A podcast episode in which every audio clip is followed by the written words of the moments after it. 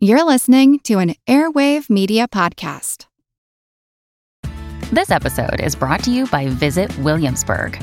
In Williamsburg, Virginia, there's never too much of a good thing. Whether you're a foodie, a golfer, a history buff, a shopaholic, an outdoor enthusiast, or a thrill seeker, you'll find what you came for here and more.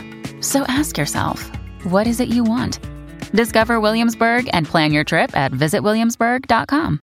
Hello, it is Ryan, and I was on a flight the other day playing one of my favorite social spin slot games on chumbacasino.com. I looked over the person sitting next to me, and you know what they were doing? They were also playing Chumba Casino. Coincidence? I think not. Everybody's loving having fun with it. Chumba Casino is home to hundreds of casino style games that you can play for free anytime, anywhere even at 30,000 feet. So sign up now at ChumbaCasino.com to claim your free welcome bonus. That's ChumbaCasino.com and live the Chumba life. No purchase necessary. VGW. Void were prohibited by law. See terms and conditions. 18 plus. feel like who art Ed? We'll try to spice it. Who art it? Mr. Wood art Ed me.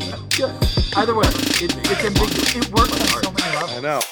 That's off to a great start.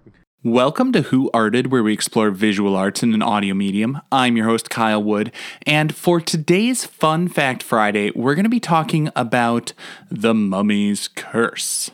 I am someone who absolutely loves the holiday of Halloween. I love a good spooky story, and I have also always been drawn to works of art from all around the world. And whenever I see images of Tutankhamun's burial mask, that is the famous, beautiful gold burial mask uh, from ancient Egypt, I always find it beautiful, but also kind of unsettling because it's had a really dark history for the last hundred years or so. Now, King Tutankhamun, um, often referred to simply as King Tut, was an ancient Egyptian pharaoh, and he was ruling from around 1332 to 1323 BCE. Not a lot happened for a long period after that, but in 1923, Howard Carter, the British archaeologist, opened the burial chamber of the ancient Egyptian pharaoh.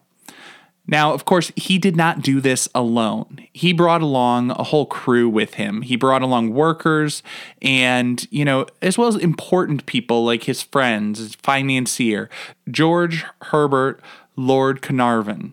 About two months later, Carnarvon died, and this idea, this myth or legend of the mummy's curse and the the ill that will be rained upon those who dared to disturb the Pharaoh, that really took on a life in the culture around that time. Because he wasn't the only one to meet an untimely demise. Howard Carter's pet canary was eaten by a cobra. It was the symbol of the Egyptian monarchy. One of Carter's friends, Sir Bruce Ingham, received a paperweight made from a mummified hand. Now, if you're thinking, that sounds like a really odd thing for a person to have a paperweight made from a mummified hand. At that time, it wasn't as unusual as it might seem. Now, when I say at that time, I'm talking about 100 years ago, the early 20th century. Like I said, the the tomb was opened in 1923. But in the late 19th century, in the Victorian era, mummies were like everywhere. People would do all sorts of things with mummies. Um, there were, it was a very sort of popular, not super widespread, but popular thing in certain elite circles to have unwrapping parties where people would get together and literally just unwrap a mummy. And they thought of this as a really high minded scholarly pursuit. There were. Um, there were pigments. I talked in a previous Fun Fact Friday about mummy brown. They would actually make a brown pigment from grinding up a mummy or parts of a mummy into dust that could be used for a pigment. And so I gotta say, sadly, the respect for those those mummies was not really widespread at that time. And so the idea that someone would have chopped off a piece of a mummy and used it to make a trinket like a paperweight it's not shocking to me. It's disgusting to me, but it's not shocking to me that that would have happened. Now, on the wrist of that that mummy hand, there was a bracelet inscribed to read, Cursed be who who moves my body. To him shall come fire, water, and pestilence. And sure enough, Ingham's house burned down. Two times. Now, when you hear all of these stories, like Carnarvon died just a few months after opening the tomb, and Ingham's house burned down two times, and Howard Carter's pet canary was eaten by the symbol of the Egyptian monarchy, the cobra. It really seems like that mummy is out to exact some revenge. It seems like that idea of the curse for anyone who would dare to, to disturb the king's eternal slumber and looting the burial chamber to send art and artifacts to the British Museum certainly seems like it would have caused Tutankhamun to roll over in his grave. At least he would be rolling over in his grave if he were still there, but if anything, Tutankhamun would have been rolling over in a shipping container, as even the king was not outside the grasp of the museum. But Carnarvon was ultimately killed not by an ancient mummy, but a mosquito.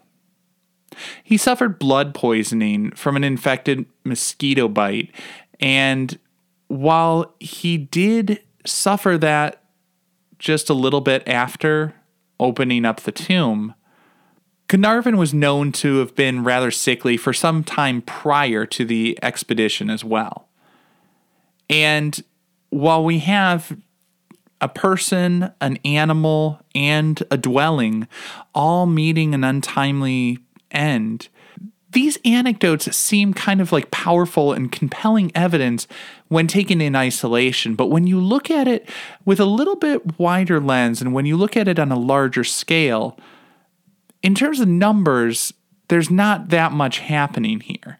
There were about 58 people who were present when they first cracked open the burial chamber and and you know disturbed King Tutankhamun out of those 58, 50 survived for at least a decade after that. Now, I know the curse of the pharaoh is said to bring death to those who disturb the burial chamber, but as we all know, on a long enough span, the survival rate of everyone present will drop to zero. I think 10 years seems like a reasonable amount of time for that mummy to get up and get it together and exact its revenge if it's going to do so.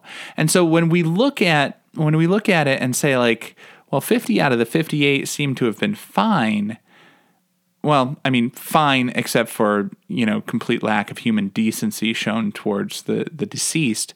But fifty out of the fifty-eight did not meet their untimely demise. It was it was less than one in six who seemed to have been afflicted by the mummy's curse if there were one. And I would say that like statistically, that curse has a losing average. The burial mask of Tutankhamun is not just a beautiful work of art representing sort of the ideal version of the pharaoh Tutankhamun it's also a symbol to some extent of people's fear of the unknown and other cultures as we ascribe some sort of supernatural vengeance and dark, mysterious powers to the ancient Egyptians with this lore of a curse that is ultimately also a little bit of comeuppance for people who were imperialists grave robbers in the name of their archaeology. So, in the end, whether you believe in curses or you believe human decency should prevent people from chopping up deceased individuals' bodies to make trinkets like a paperweight, King Tutankhamun's burial mask is one of the most beautiful and horrifying works of art around. This concludes this week's episode of Who Arted. If you found this tolerable, please like and subscribe on Apple Podcasts, Spotify, or wherever you're listening. You can find images of the work being discussed this week and every week in the show notes, on Twitter at WoodArtEd, and on the website whoartedpodcast.com. Podcast done.